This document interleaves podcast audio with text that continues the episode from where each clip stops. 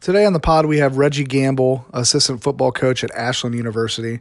Uh, coach Gamble is going to talk a little bit about coaches that have inspired him throughout his life, um, a little bit about the recruiting process at Ashland University, and how he came back to Ohio from California after coaching a junior college. Hope you enjoy.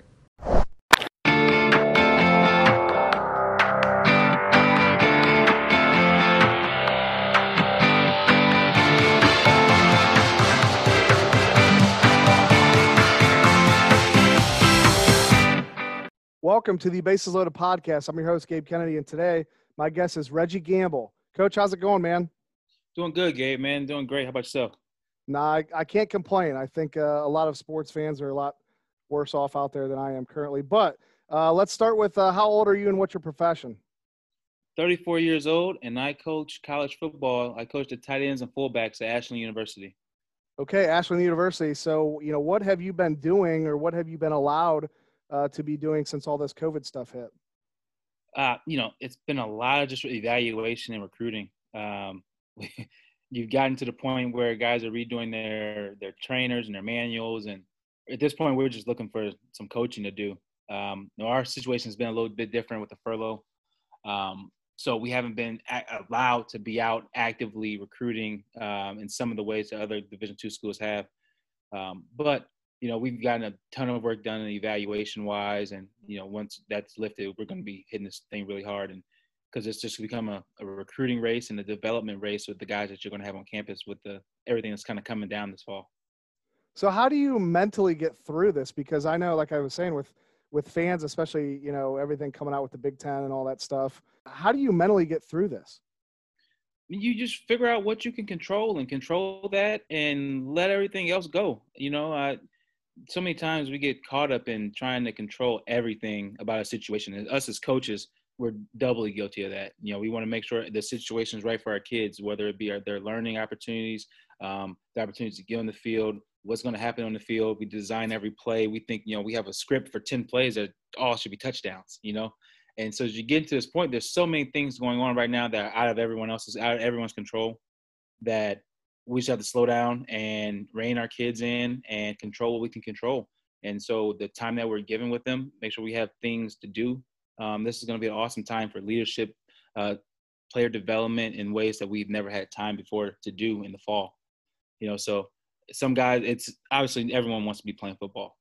That, that this is I just talked to a buddy earlier night, and this is obviously the first fall in most of our lives that there's no college football or potentially high school football um, is those things are still decided. But you know, the things we can control are the what we do with our kids once we have them when the mandates are sent down. And so anything beyond that, I feel you know is just doing a disservice to you guys in your locker room. Yeah, well said. I hate to hear it, but you, I mean, that's you're correct. Uh, so let's take it back a little bit to, uh, you know, your childhood growing up. What are some memories you have playing football or just being around the game? Man, uh, my first memory is myself with the Jim Brown uh, outfit. You know, they gave me like some fake shoulder pads, had the jersey, had the orange Browns helmet with what now I believe like a punter's face mask or some stuff. uh, you know, just out in the front yard, just thinking I was the man. but uh, that's probably my earliest memory. And then from there, you go to like flag football. Um, I look back at the flag football team we had you look back at your youth team, man, I had some great athletes surrounding me, you know. Uh, but I played tight end and offensive line most of my life, so like my my t- my destiny was well laid out early on. But you know, those are you know winning championships. I mean, I remember winning a championship in like first grade flag football, you know, and like those things stick with kids. And so when they talk about like all the stuff that the kids are going to miss out on this year, particularly those seniors, it's real um, those are memories. I have memories from my senior year. I remember my last game. I remember everything leading up to and after that game. You know, so um, but that that was probably my earliest, the Jim Brown uh, outfit and just winning a championship in flag, first grade flag football. So were the flag football coaches were they high school kids? No, these were parents. Uh, they were parents, and we. I've been blessed, man, with the amount of um, coaches who cared not even just their skill level or the things they knew, but coaches who actually cared. And, you know, that allowed that me to have a phenomenal experience. And a lot of people don't have the, that great of experience, you know, in the youth sports at this day and age. And um, I was fortunate enough to play youth sports, you know, multiple sports every year, and have coaches who just genuinely cared. And you know, so having those guys as parents, those being parents of friends, you know, later on, proved big dividends. You know, and you understand, you know, the game is bigger than just you know a win and loss. We did a lot of winning too, so it lets you know that you know you can win by caring, and that that's something that I didn't put together until I became a coach. Sure. Um, so obviously, to coach at the collegiate level, um, you got to love what you're doing. Um, you know, w- was there a specific moment or event that was a turning point for you to become a coach? Man, I had always said at some point I was going to coach. I didn't know when. Um, I left college with the thought I'd be a CEO of a YMCA by the like, age of like 28 or something like that. That was my plan. Anybody that knows, if anytime you have a plan, you know, God's laughing at you. and uh, you know, I got fired from the Y after like uh, maybe nine months, and uh, I just looked back and I was like, what's been good to me? What do I want to do? And coaching kind of was just like the only the thing that just kept coming back. Um, and I so I just started filling out applications, filling out apps, sending my resume to everybody on, off of uh, Football Scoop, and probably after you know hundred emails being sent, I got a call back about a job in California, and that's kind of what started my journey. So Mansfield Senior to Ashland University to the state of California. That, that's that's pretty crazy crazy journey, right? Yeah, uh, more people would say it's crazy that I came back. you know, like that. That's the the crazy part that people talk about. It's not that I went to California; it's that I came back from California uh, to come back to Ashland. Yeah, but that tells you the the time I had and the memories I made at that place, how special it was, and the game of football brought me back. And so I, I haven't argued with it. It has done right by me you know. But yeah, it's a crazy journey, man. It was a crazy trip, and the time I spent there was unbelievable. Uh, I will forever have a place in my heart for California. Absolutely. So uh, you're in California for a little bit, then you come back uh, to Ohio and get hired at AU. How did that go down? Man, you know, I was in California um, getting my sunroof fixed, and I got a phone call about you know telling me about the D line coach I've been let go, and uh, my name had came up and I should give, you know, start giving some people back here a call. And so I started calling and um, ended up getting, talking to Coach Owens. And, you know, I knew there's some other guys up for the job who were very qualified. Um, and my trajectory and the things I'd done since leaving Ashland kind of put me in just in a different space. Um, but all those guys are great. They're still really good coaches. Um, you know, but that was my way of getting back. I mean, I had the right relationships and you know, the things I'd done was I was able to, you know, impress upon them that I could do a really good job at Ashland um, in that capacity. You know, because to go from a junior college coach to a full time, uh, whether it be D two, D one, anywhere, go from junior college to anywhere full time is a jump. And um, it was one of those things like, hey, if it's on the table, man, you got to take this now. Like if this is what you want to do, um, which is it's what I do. It's what I love to do. I wake up every day. I love what I do, and um and so it was just a the right time, right timing, at the right place. So when you're out in California, were you kind of waiting and, and hoping that soon you'd be coming back this way, or the opportunity just came up? Opportunity just came. I when I left Ohio, I had zero plans of ever coming back. um, so like no, I was set up shop. I was living in, in Santa Barbara on the Riviera. Um, boy, they, they tell you that enjoy life because you don't know when like what your next phase is going to be. And I went from living on the Riviera to a view with a view of the entire city and the ocean to living in the seminary parking lot.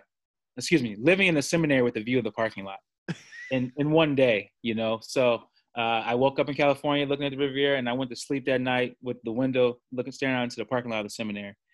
And, uh, you know, so I'd never planned on that being the, the, the route that I took, uh, but it's been good to me.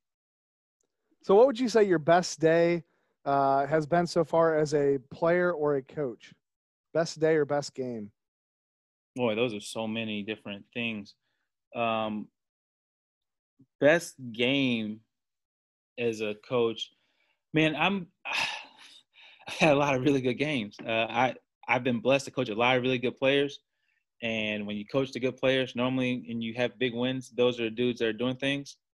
And so I have some games with Adam Shaheen where he just goes off, and I'm like, boy, I don't know if this I'll ever have a better day. I've had days where like my entire room scored a touchdown. And it's like, wow, you know what I mean? And I coached Jamie Meder, and like some of the things that kid did on the field were unbelievable.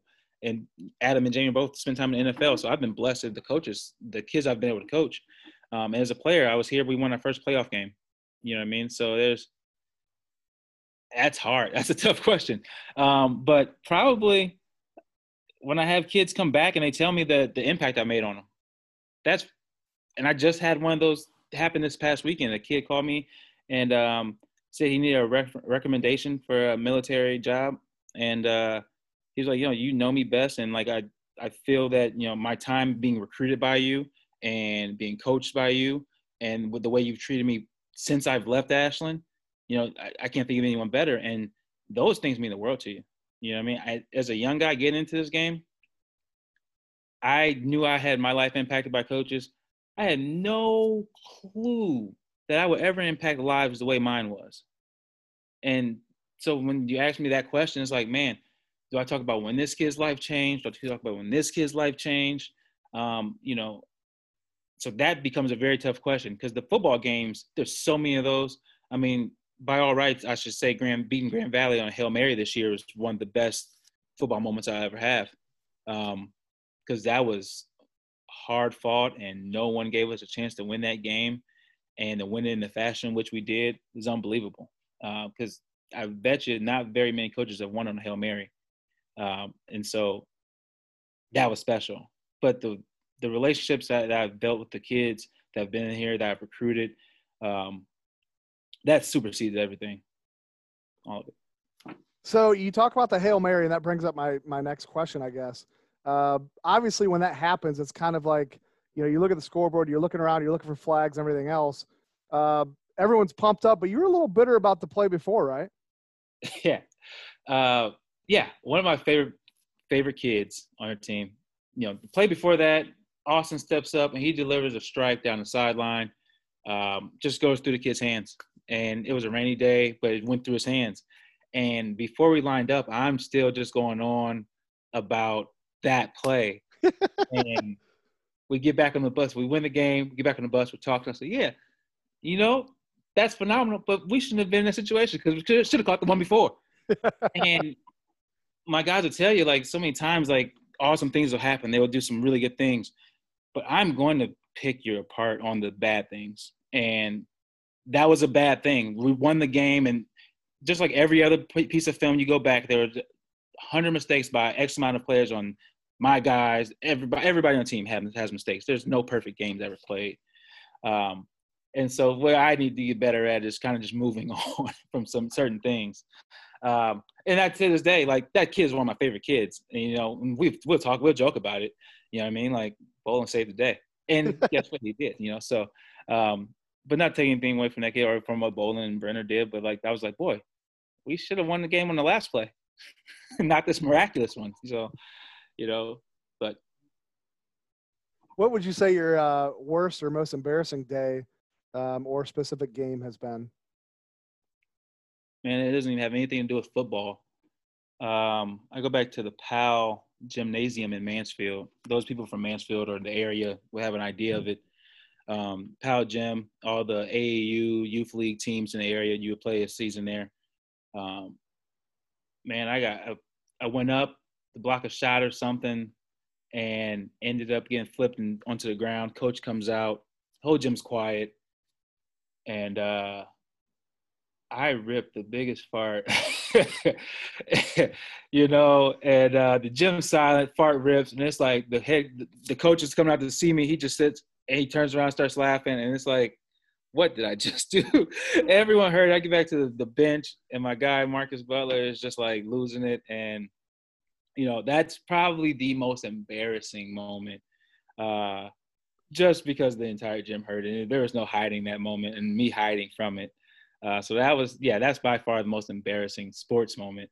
Uh, coaching wise, I don't know. Uh, Nothing's don't- gonna top that. Nothing's no, gonna top absolutely not. That's that's that's what I got for you, man. That's it. So did you have trust issues for like a couple weeks after that? Absolutely not. That was. What are you gonna do? You know what I mean? I, I- started trusting them all right away. Right. Uh. Gabe. Uh, so who are who are some people or coaches that uh, have really inspired you throughout your life so far? Man, I'll tell you what, that's a long list. Um, you know, I talked about my AAU, that AAU team. Um, we got a guy named Coach Butler, um, my, my friend Marcus Butler's dad, Tyrone Butler. He took AAU team and just picked up kids and would take us around. And I mean, we saw some places and play a lot of, formed a phenomenal AAU team. And um, that was probably one of the first. And then from there, Doug Castle, young guy who was, you know, he uh, ran the Mehock Relays. Those of you who know track in the state of Ohio, you know the Mehock Relays, or at least the history of it. And he was a principal at our middle school and taught me an awesome lesson of humility. Uh, you know, we were, God, seventh, eighth grade, eighth grade maybe, and the football team. You know, we're what are you, 13 years old, 12 years old, and you know, talking, just making, you know, making fun, poking fun of the girls volleyball team. And he set up an assembly and had us play the girls volleyball team, and they smoked us. God, they smoked us. And that was the first, like, hey, don't don't judge anyone else. you know, just handle your business. And uh, that was the biggest lesson of humility I'd ever received up to that point, probably till still to this day. Um, you know, you can be beat by, you know, we were beat by the girls volleyball team and at their sport. You know, that let us know how tough what they were doing was. Um, you know, so I don't even remember if they were good or not. I couldn't tell you, but I know they beat us. You know, because we had no idea about bump set spike at that point. So, uh, you know, but that's probably that. And then you know, I've had a slew of you know a track coach and Khalil Ali, um, Grant Weaver, um, Jeff McCoy some of those names. I don't know. You got Stan Jefferson, obviously, played a big role. I still talk to Stan to this day. Um, you know, there's there's been so many people. Uh, Doug Geyser here at Ashland. You know, him and Lee have uh, influenced my my career. Uh, Greg Gillum. There's there's so many people, man. Um, I, I'd say I've been blessed, and this whole thing, you know, coaching. We're talking about the way sports saves people. You know, I've had phenomenal coaches. I've had some phenomenal male influences, uh, male figures in my life, and you know, I like to think that you know I've been luckier than most because I know a lot of kids don't get that. You know, and when you start recruiting um, in the city and you start seeing the kids and some some of these kids go through at home that we recruit, and you're just amazed that they make it out of it. You know, you're amazed this kid has a 3.0 GPA and a 20 on his ACT, or sometimes you're amazed that a kid has a 2-2 in the 18 you know so uh, i'd never take for granted the people that were put in my life and uh, you know so and i thank all those guys So do you ever see yourself um, maybe acting or even saying some things that you got from those guys? oh absolutely um, my coaching style and you know that's all been bits and pieces i've picked up over the years of different coaches i've had um, I'm stern, but uh, you know I understand the importance of these guys um, building camaraderie outside of just the work. You know, some people buy into the work completely, um, and others you have to find different ways to get them to understand why you're doing the work. Um, so I've, anything, a lot of those guys are just polar opposites that I've had as coaches, but it's shown me a lot of different ways to get things done and to get people to buy into a mission um, and to understand the culture and to live a culture. So, what are some things that you've stolen or used um, from other coaches that you've coached with, or maybe people that have coached you at the upper levels? Um, any drills, or maybe just a kind of ways to do things? Man, I really the number one thing I've stolen, and I it should be something that we all do uh, innately, but it's not. And for me, it's just really being just 100% honest with these kids all the time. And what I've discovered is that that breeds respect. They may not like what you say and they could disagree with what you say, but they are going to respect you. You know, I mean, if you're 100% giving them your honest opinion every single time and that you, then they know that you have their best interest at heart, these kids will run through a wall for you. And I, I'm not going to ask them to literally run through a wall, But if that means, hey, coach said that I need to set up my planner, my daily planner like this to get through my day. I trust what he's saying. He has my best interest at heart. You know, it goes deeper than just doing a play right on fourth down. You know what I mean? Like, because my my charge, beyond getting them to be good football players, is to make sure that when they go into the world, they're ready. You know what I mean? I take them from at 18, and everyone knows you really don't know anything at 18, even though everybody feels like they know the world at 18. Uh, but my charge is at 22, 23, they need to be ready for the world. And that's what their parents are expecting. That's what they're expecting. That's what I tell them in recruiting. And so I can't, there's no way for me to do that without just being honest with them. And, you know, that's, that's probably the number one thing I've learned. I, the drills are drills. Um, everyone has a million different ways to do things. Um, you can run a combo on the inside zone a hundred different ways, you know, but being honest with your kids, that's going to get that stuff done doesn't matter what drills you work. If your kids don't trust you and believe what the words are coming out of your mouth, the drills don't matter one bit. So let's uh, focus to recruiting a little bit. Obviously, that's the the I guess lifeblood to your football program. Uh, how often are you normally out recruiting uh, during summertime? I'd say. Uh, obviously, now is a lot different than with what you can and cannot do. Uh, but normally, you are you gone like all the time before you know fall camp sets in? Yeah. Um, so we call like everything after um, spring ball, like recruiting season, second recruit, first recruiting season, really. You know, um, we have kids on campus usually for our spring game. Um, obviously, that didn't happen this year. And then there's a bunch of evaluations, and we generally try to get to most of the schools in the state as a staff.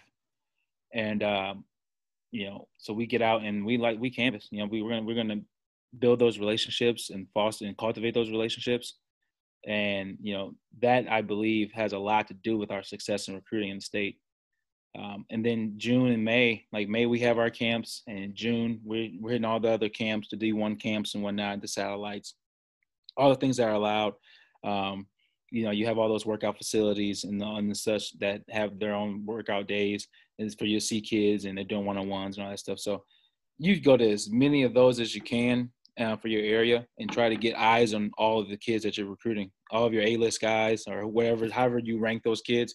You want to be able to get eyes on all of them as many as possible. And so you know you break that up and you the, whole staff's out for the month of May and June, really recruiting. And same thing with July. Um, July is our you know if there's a vacation time, that's when it happens. Uh, but we're all working throughout the summer. You know, it's a 24 7, 365 job. Even when you go on vacation, like you're going to check for recruits here and there. You're going to browse Twitter. Um, you're going to not, you're not going to not return that text from that kid that, you know, that stud wide receiver that you want, you know, that offensive lineman that everyone's clamoring off over because the offensive linemen are not a dime a dozen, ladies and gentlemen, for those that don't know. Um, the good ones are gone quick and there's very few of them. And so, you know, it's a 24 7 365 gig. Uh, do you have any advice to kids that are trying to decide on a college? Make sure it's for the right reasons. And no one can tell you what those reasons are. That's uh, you and your parents um, you know i tell kids all the every kid i recruit hey listen man i'm not a salesman i'm not uh, i can tell you why ashland university fits you from the things i know i'm a resource um, it fits you because of x y and z and this is why I believe I can make you a better player. I believe we can make you a better student, a better man. But I can't tell you why all those things are important to you. You know what I mean? So you sit sit down with your parents and make sure the things that you're you're expressing these coaches and the questions you're asking are indicative of the things that you hold important. Um, so many times kids come to campus unprepared, you know, and you and our job is to make sure a we don't take advantage of it and to help them through that process you know, I think I think we have a great veteran staff, and those guys really want to make sure you, you want kids to come to your place for the right reasons because those are kids that are going to stay for four or five years and graduate, and everyone's going to be a better player in year four or five than they are in year one and two. That's just the way it is. And so to keep that retention and to keep kids, you know, that turnover low, you need kids to be there for the right reasons. You know, and sometimes for some kids, it's only money. Normally, those things don't work out too well because there's so many other factors that goes into selecting a college other than just the money. but you got. I also understand where the situation some kids are coming from, where man, I need the most money I can to get out. And so as coaches, we have to you know be able to dig through that. You know what I mean? And I'll not only find out why they're picking the school, um, but also you know how important are these reasons and what are the reasons behind the reasons. you know, so it takes us a lot of homework on our end. A lot of homework. Yeah, I talk to a lot of people, um, guidance counselors, coaches, assistant coaches, um, other people and other teachers in the school. Um, how was that kid last year in that English class? You know, he got the, he got a D in this class. Why? You go talk to that, that that one teacher, find out who they were. You talk to them. You know, you we have to do character, and I think coming up this year with recruiting, character is going to be such. That's the one thing that can be monitored to some degree. You know, are they are they logging into all of their online classes if that's what the school is doing? Um, you know, how's he doing completing the work? Is he showing up to the virtual workouts or wherever the coaching staff has those guys doing? Because I would imagine the high school coaches are very much like us. They still want to be able to keep a rein on some on these guys and try to help them in any way they can. And for a lot of us, helping is hey having something structured for them. That's really the biggest thing I can tell all those kids. You know what I mean? Know your whys, and and be true to them. You know what I mean? Don't don't get enamored. You know, we tell kids all the time, don't get enamored by the the pretty buildings and the sweet jerseys. We got them. We've always had them. We're gonna have them. You know what I mean? You need to make sure if you're coming to our places for the right reasons. So have you you mentioned uh, you know checking in on on recruits and stuff on and kids on social media on Twitter. Um, have you ever stopped recruiting or maybe slow played um, kids because of their social me- media activity? Absolutely, absolutely. Um, you tell kids, hey, it sucks, but like that's a reflection. If that like, there's only so much information out there about you, and we're talking about putting thirty thousand dollars a year into a kid or whatever that number may be. You know, they have to be smart business decisions. You know what I mean? So the care, everything, every piece of information we can get to judge your character, we're going to use. You know, some things are, hey, he was a, this was ninth grade, da, da. Now I'm not scrolling back four years to, for for a kid. You know what I mean? Like the things I thought at eight, at 16 or nowhere near the things I thought at six, at 18. You know what I mean? So uh, I'm not doing. I'm not one of those guys. I'm not going to go back the way the media does and go through your entire history of Twitter and find something ridiculous that you said. But I'm going to check and see where you've been at the last year, last two years, and you know I'm going to add that to the what the perception I have of you from our conversations because I'm going to talk to you a lot. A lot of kids don't like talking on the phone anymore, so you get a lot of just text conversations, um, which I'll take for a bit. But eventually, we're to have to talk on the phone. You know what I mean? Uh, we're to meet in person. I'm to see how you shake my hand. I'm to see if you look me in the eye. Um, some things I thought were basic. You know, I, I learned how to shake hands from an elementary school principal. You know what I mean? So these are. We're 18 now. You still don't know how to shake hands well, now with COVID, this is a totally different world. I don't know if I'm gonna be able to shake some of these kids' hands, you know. But you know, generally speaking, I want to be able to do those do those tests and see those things. Um, and if a kid, now I give everyone twice a, a second chance. I I'm a believing, I'm a firm believer in being a teacher. So if I shake a kid's hand and it's a limp fish, it's a dead fish handshake, I'll correct him. I've corrected grown men. I'll correct a kid about his handshake, and then we'll shake hands again. Is he coachable? that's the first step. yeah, it is definitely uh, different with with COVID. Maybe uh, virtual high fives or something like that. But um, elbow, elbow, bumps. yeah, something. I mean, that's just kind of the, the nature of it. So, uh, with coaching college football, man, what advice would you give somebody who's interested in getting into that? Know that it's what you want to do. You gotta love it. You gotta love it. Um, you're gonna be poor. no one tells you that in the beginning. Uh, that you're going to be poor. I was told to love and appreciate your poverty because nothing but problems come once you get the money. Um, but no, love it. You gotta love it. You know, the late nights and you know the little pay and sometimes I mean we were setting up the field when I took those junior college jobs. We are helping set up the field, um, and so like you just appreciate every appreciate everything, appreciate everything, appreciate the relationships, network network your butt off. Like you meet as many people as you can and you do the little things. You send notes before season, all the stuff that you know sometimes people don't want to do. Um, do it, do it, do the little things. You know what I mean? Always find work because there's always work to do. Um, that's and be yourself. that's probably the biggest thing. Be yourself, and through all of that, you know, be yourself. You know, because guys can point out fake really fast, and whether that's the coaching staff you're on or the players, they're gonna. If you're not real, you know, you're not genuine with those guys. Eventually, it comes out. It, it comes to light, and that's the recruiting.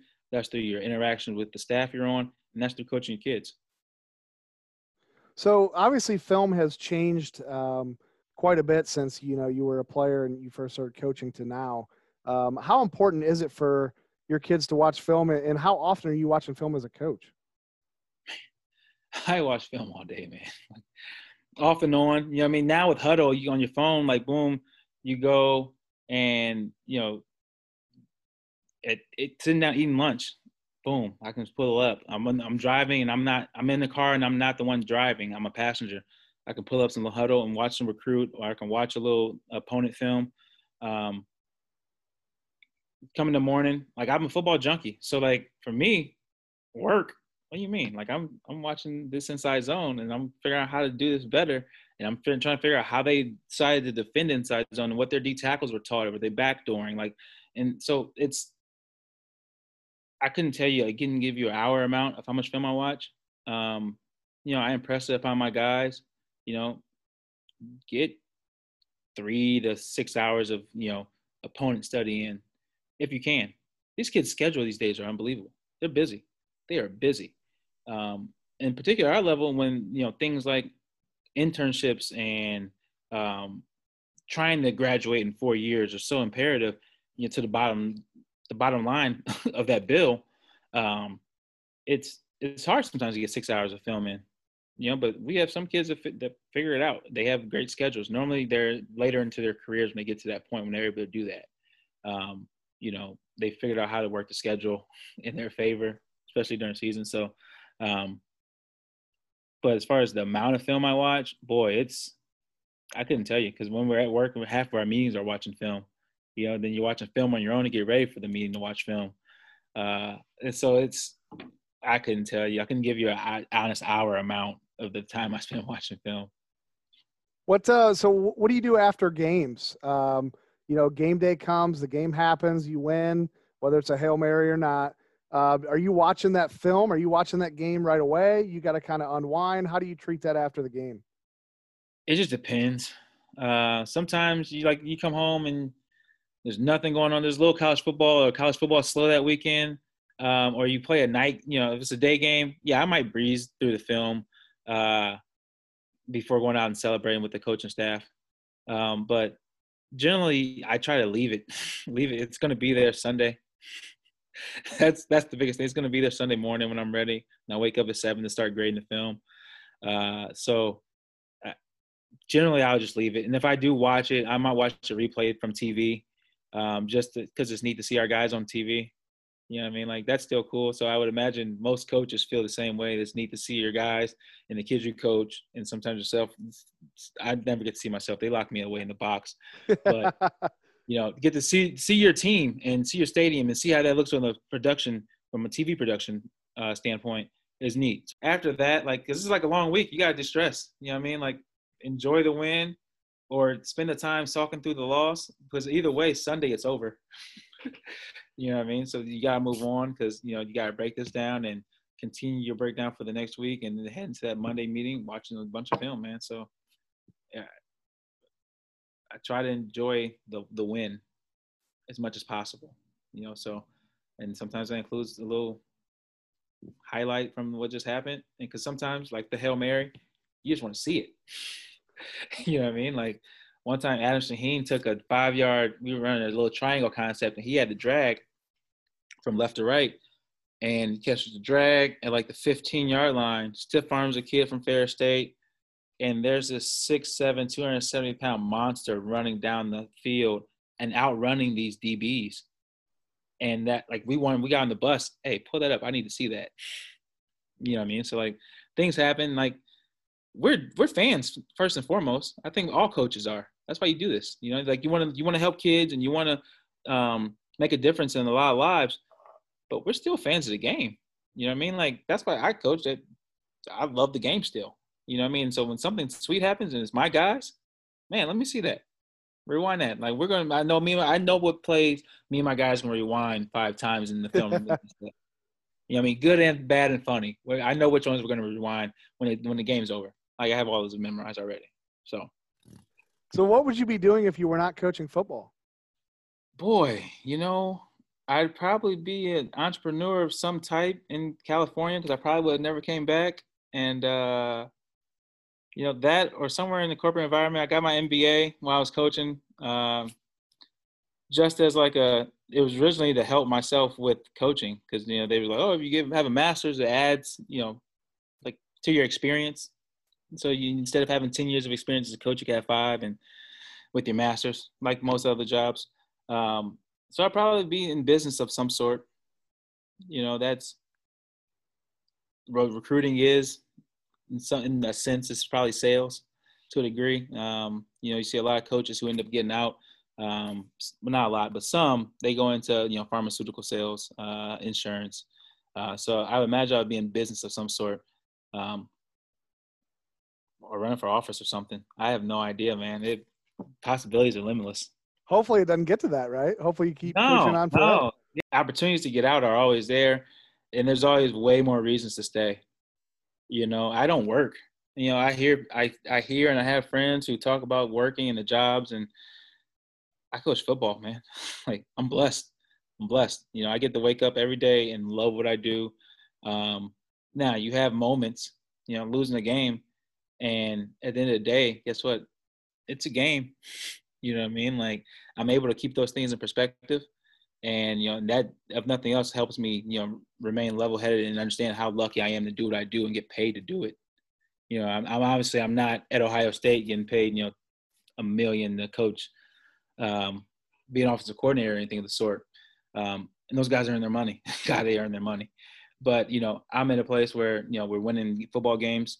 Um, I'm working with some good guys, and I'm coaching an awesome group of kids you know, and I'm not, I love the position I coach, you know, so all those things go hand in hand. And I'm 20 minutes away from home. You know, I still get to see my best friends and uh, my nieces and nephews. I watched my nephew, you know, play for a state championship this year. Um, they came up a little short, but I got to watch that ride that they went on as seniors. And those are things that, you know, I couldn't have done, you know, without, you know, being able to do that. I was able to, hey, going to recruit. They play teams from Cleveland. Thank you, man, for senior scheduling. Uh, so I was able to recruit and watch my nephew play. You know, so I'm working and I'm being a good uncle at the same time. It doesn't get much better than that. You know. Yeah, you're not doing that uh, from California, right? Absolutely not. You know, so this coming back has been a blessing. It's been a blessing in a lot of different ways. You know, so I just appreciate it all, man. Uh, do you have any pet peeves as a coach? Anything that drives you crazy? Being asked the same question twice uh, you know, by the same person. If I tell you something one day and you come back in the very next day and you have the same question, uh, first I'm to make, make sure nothing's wrong. You know, but once I realize it's just you weren't paying attention, then I'm pissed off probably. You know, so um, that or somebody not doing a drill right, that's probably bigger.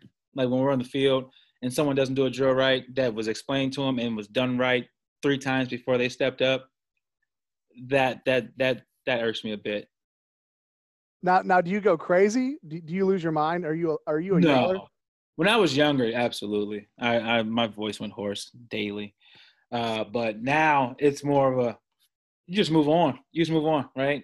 You know, because uh, I tell these guys, you have to be as invested in your development as I am. And so if I have to, you know, if you don't know and you get to, hey, coach, I'm unsure about this movement great. I'll explain. I'll coach. That's what I do. But if you're just not paying attention, you jump up there like you know what's going on, then you prove that you didn't know what was going on. You were, you know, lollygagging in the back of the line or whatever the case may be. Well, you're not invested. Now, I might jump your case, but if it becomes a habit, then all right, then you're not really invested in getting better. And I know where, you know, and I will move accordingly. But you know, you got to be able to invest in the ones that want to invest in themselves as well. And because if it's just coming from me, you're never going to be a player that I think you can be. Now, as coaches, sometimes we have to push certain kids along more than others.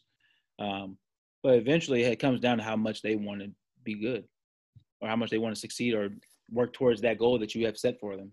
All right, coach, man. Thanks a lot for being on the podcast and best of luck to you in the future.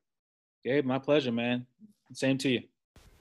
Thanks a lot for listening to another episode of the Bases Loaded podcast. And be sure to follow us on Instagram and Twitter at Basis Podcast.